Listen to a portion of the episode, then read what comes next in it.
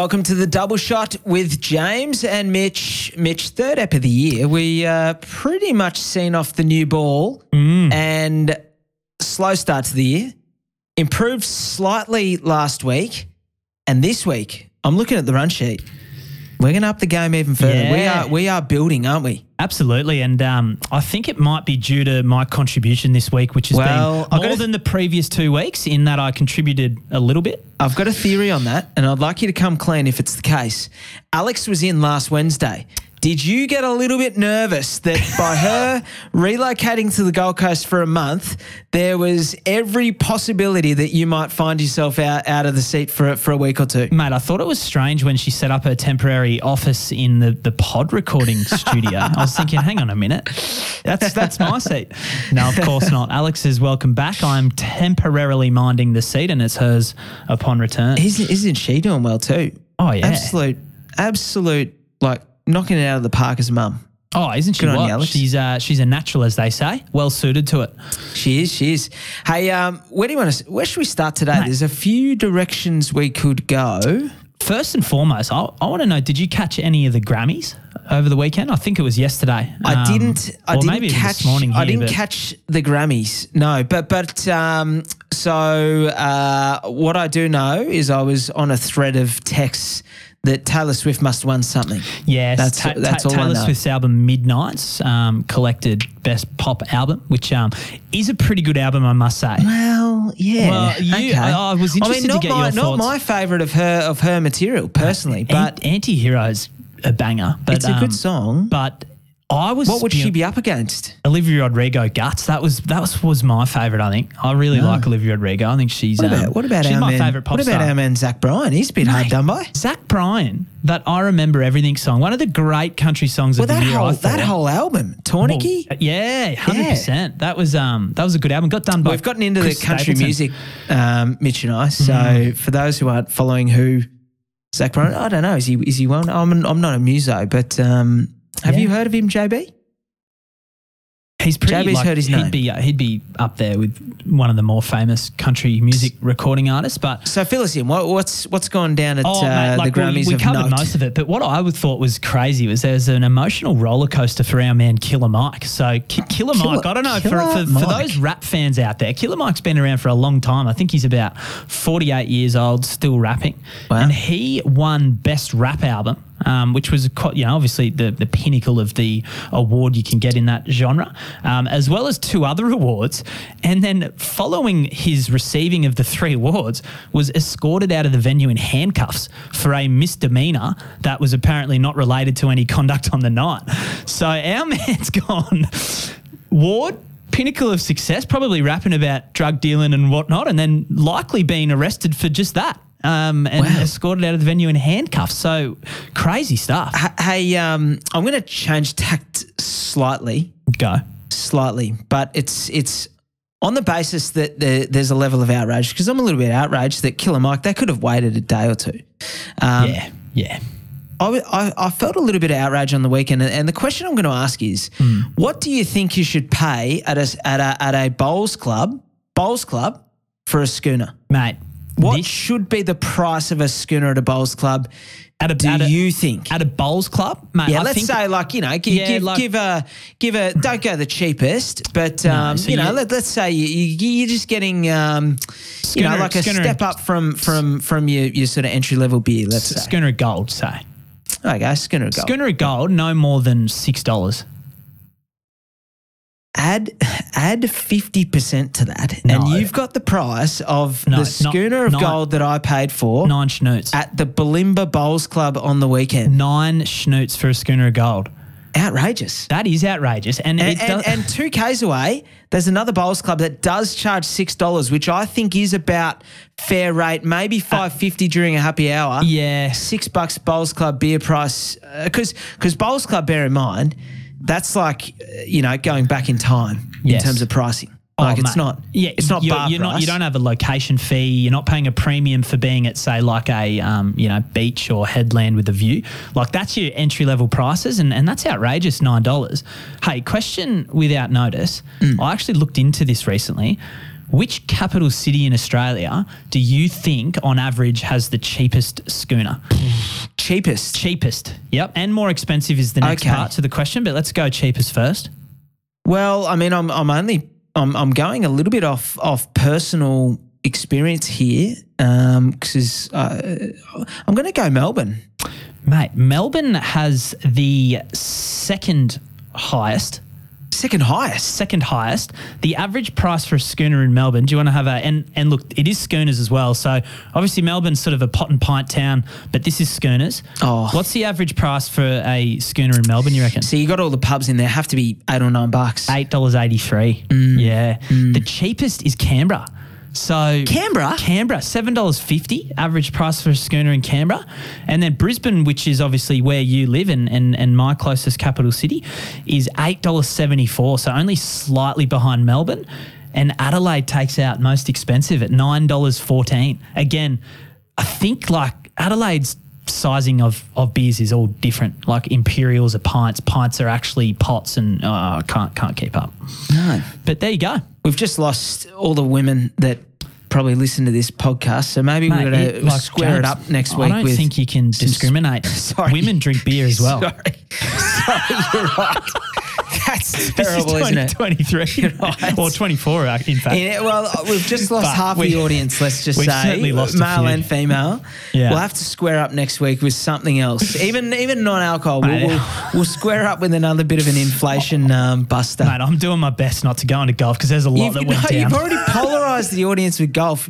Set up your own channel if you want to talk about golf. Coming soon. It is uh, challenging times out there, Mitch, and we've spoken about in recent times that it's very challenging for builders, but a retail icon during the week. And I say icon because I was certainly the moment I saw this, I literally, I just immediately thought of a particular advertisement where there's a vacuum Can lifting up a bowling And ball. yeah, 100%. Exactly where my head went. I reckon it must have run heavily during the late 90s and early 2000s, that, uh, that advertisement. Yeah, but we lost uh, a retail icon during the week, didn't we? Uh, in Yeah, terms of uh, business that hit the wall, unfortunately. Mate, another sort of bricks and mortar retailer that's gone up, you know, like sort of failed to keep up with the fast moving environment that is retail sales. Um, but Godfrey's is who we're talking about. And as James pointed out, you know, largely a what cleaning product, cleaning equipment sort of retailer um, has has shut their doors or gone into administration effectively. Opened in 1931 and, and built a fair empire to 141 stores, had 600 staff and 28 franchisees. So certainly, um, you know, quite a large, uh, you know, large business.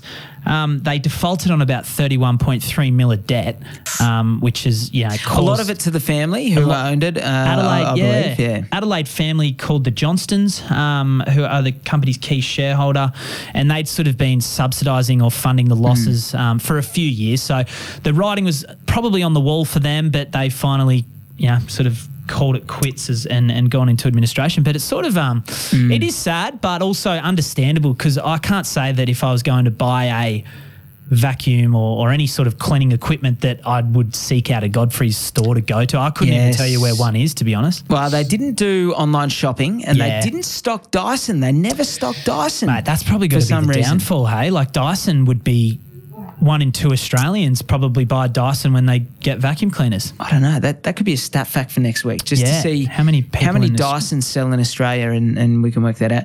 Uh, another one, St Hilliers, a builder, another builder. Yeah. unfortunately, uh, hit the wall during the week, and, and they're a pretty big construction company. I'm gonna say predominantly high rise. Yeah.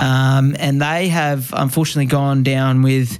I think it was nearly thirty million dollars worth of uh, debts uh, acro- across the board. Yeah. Um, so look, sad to see. You hope there's not too many Australians affected by the No. the insolvency.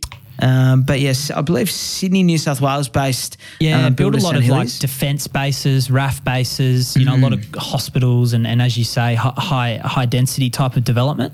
Paused work on 21 sites, so obviously things things are bad. But what, one of the things I found interesting is um, uh, you mentioned a couple of episodes ago, I think, about construction insolvencies, you know, growing. Um, between 1 July and mid January, so 1 July 2023 and mid January, there was 1,245 construction insolvencies, Hmm. which was uh, which was basically 28% of all insolvencies registered with ASIC. So that's um, it's still tough out there for builders and anyone in that construction sector. So I wish everyone well if they're involved or impacted by And, that. and look, it's not a it's not a risk that you can avoid. Unfortunately, if you're going to be building, it's it's a risk that you have to um, take on, but but you can manage it. Um, and the biggest thing to me is always trying to get builders that specialize in one particular type of building. So if you if you're an owner occupier with a with a boutique bespoke design, go to someone who just builds the boutique bespoke designs. Yeah. If you if you're at the other end of the equation and you're an investor, go to a builder that predominantly does investment building because I think you're going to find that they've set up totally different. One set up for perfection, um, for getting the the quality right, the little little things. Um, one's set up for speed. You know, speed and and sort of you know trying to do the maximum uh, job they can do. And then there's everything in between. You know, the first home buyer specialists, the upgraders, all of that sort of thing. But picking the right builder is to me the best way that you can manage the risk. Can't remove the risk, but you can manage it. Mitch, feels like it was only last week that we were recapping on 2023 and where house prices and rents and everything finished the year. Uh, it probably was only a couple of eps ago, but we're at the end of uh, January, start of February now. So we now have some January data. Can you take us through how have the markets started the year so far? First month down for the calendar year. So January's housing data released. Um, looks similar trajectory from the December numbers in that most capital cities in Australia are still um, growing. So Sydney up 0.3%. So obviously it's eased a little bit, but still growing. Um, you'll recall Sydney had a monster year in 2023. I think we grew at 12.5% thereabouts. Melbourne 0% or, you know, unchanged, which in December was down 0.3% or something like that. So obviously has stopped decreasing in the month of January and, and has, has relatively been unchanged. Brisbane up 1%, Adelaide 1.1%, and Perth was the standout um, again, being uh, 1.6% up in the month of January.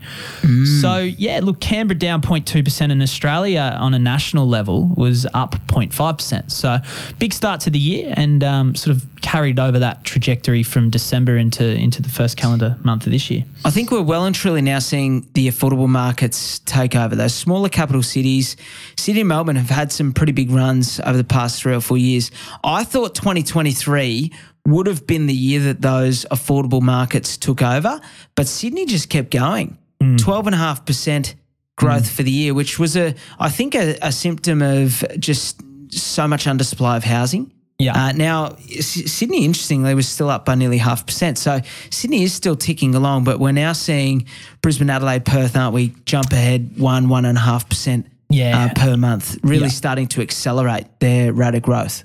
Yeah, and um, and rents as well still still growing. Um, certainly outperforming the pace of inflation. Sydney up eight point nine percent year on year. Melbourne up eleven percent. Um, Brisbane six point eight percent. Adelaide seven point nine percent. Perth again a standout at thirteen percent. So up um, in the rental market and and the growth. So yeah, affordable markets to your point probably the the key driver there. And there's almost an exact correlation there with the vacancy rates, isn't there? There is yeah yeah, and that, that makes sense right supply and demand.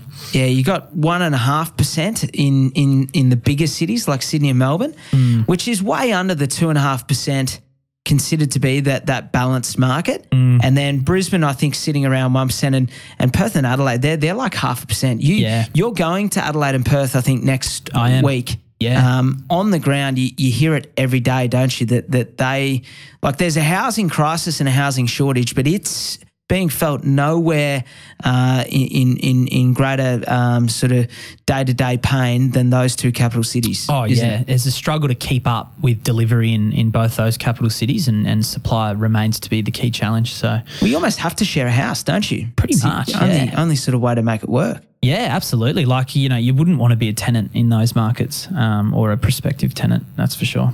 Did you ever share a house, by the way? No, with my missus, I did, um, but never in a share house. Never so shared a house with anyone except the missus. Yeah, that's right. Poor Katie. Yeah, she often she's reminds gotta- me. She often reminds me um, of that. That how lucky I am to have gone straight into a very well run house, domestically speaking. Um, so thanks very much, Katie.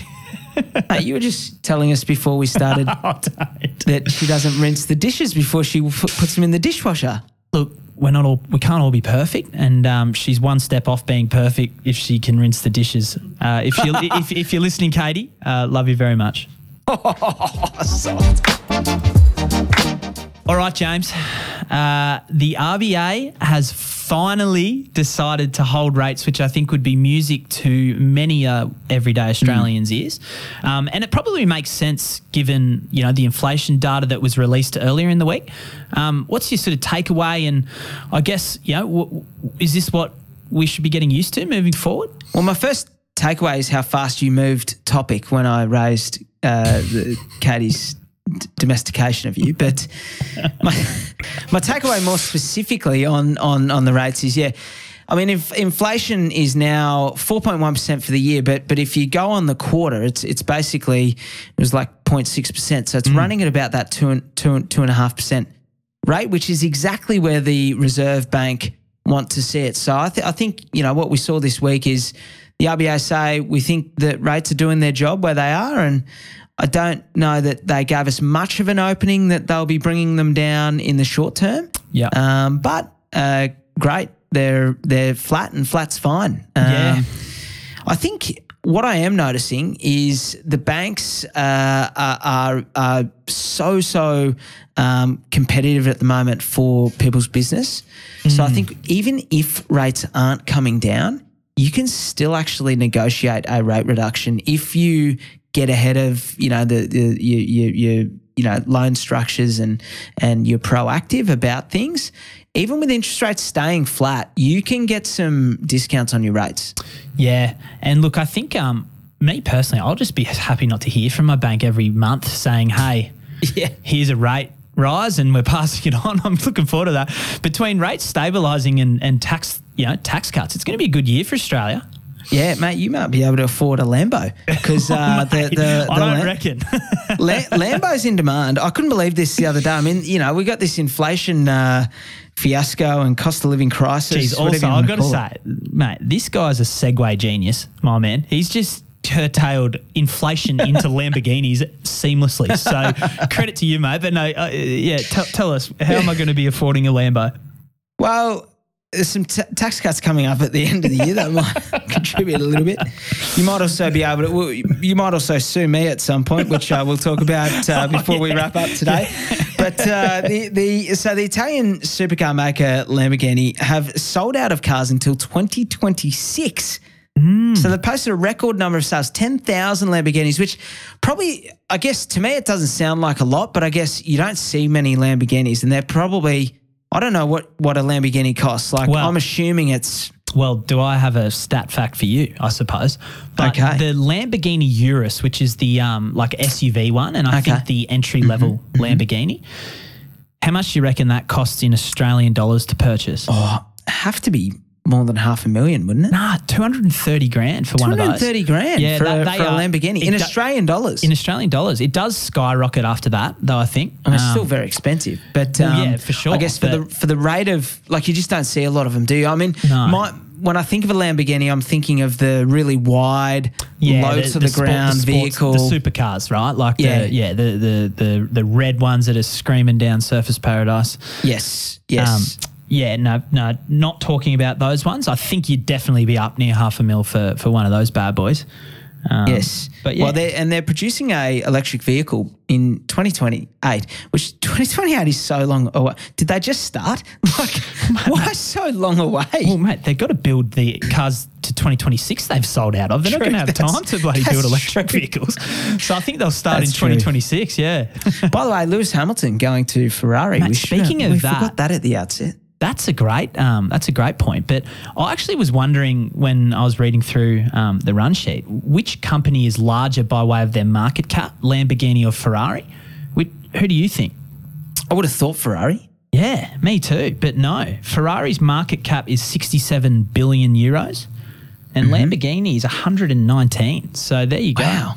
I don't know who's more profitable, but that's just based on their their, their value, um, both listed.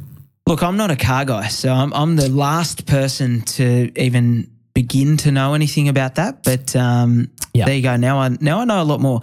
You're busting to get to this last Mate, segment, this- and uh, and I'll let you I'll let you do it last. Yeah. Um, I so mean, very I've got my own comments about it, but but go on.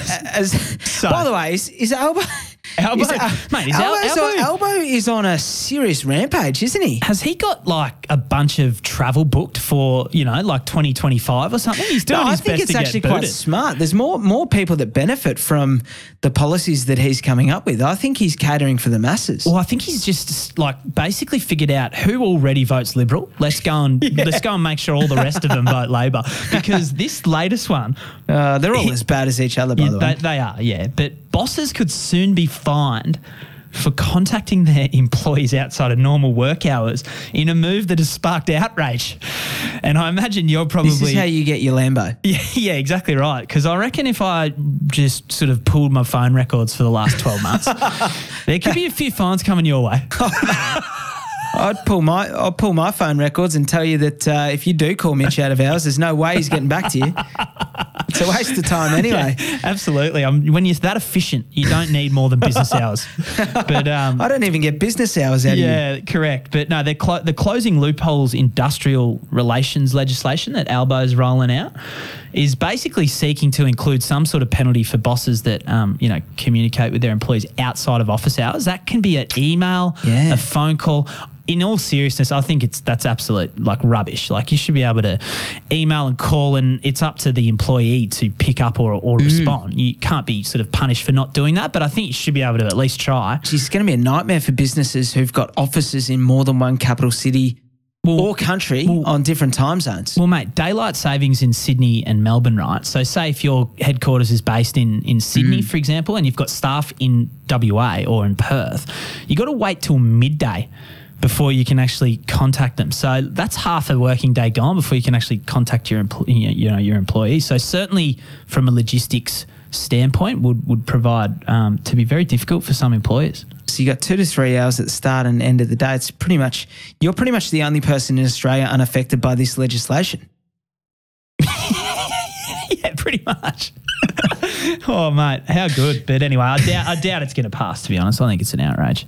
No, it's uh, Jesus bold. Hey, um, uh, any any tips for me going into the weekend? Uh, a couple of days away, um, but any any tips for me? Um, I've got a bit of time for TV and the like, and you're all across this. Uh, mate, I am. Tips.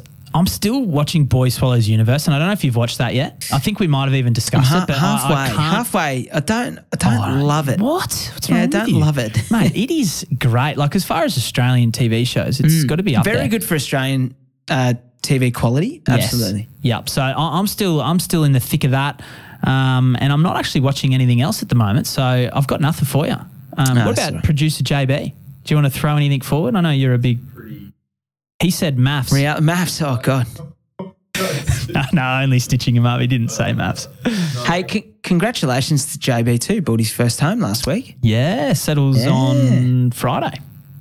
Just Friday gone. Oh, Tomorrow. this, this Friday. Tomorrow. Oh my days. JB, congrats. Hey, uh, we'll probably wrap it up. But I feel like a slight step up from last week. Yeah. Yeah, you could say Only that. slight. but uh, hang in there with us, guys. Thank you for listening. Uh, if you've got any questions, we'll be back with the quick shots later in the week. Uh, and other than that, uh, we love to hear from you. So, you got anything that's caught your eye that you'd like us to talk through and unpack? Please send it through. We love to to get those. Uh, take care. Have a great weekend, and we'll see you next week. See you guys. Thanks for listening to another episode of The Double Shot with your favourite cousins, Alex and James Fitzgerald. If you've got a burning question or something we absolutely need to talk about on the pod, please write to us. Both of our emails are in the show notes. For little real estate tidbits and a little bit of banter, okay, a lot of banter, you can follow us on the gram. Our handle is the double shot dot podcast. That, my friends, is the double shot dot podcast. Until next time, think of us when you sit back and sip your next double shot.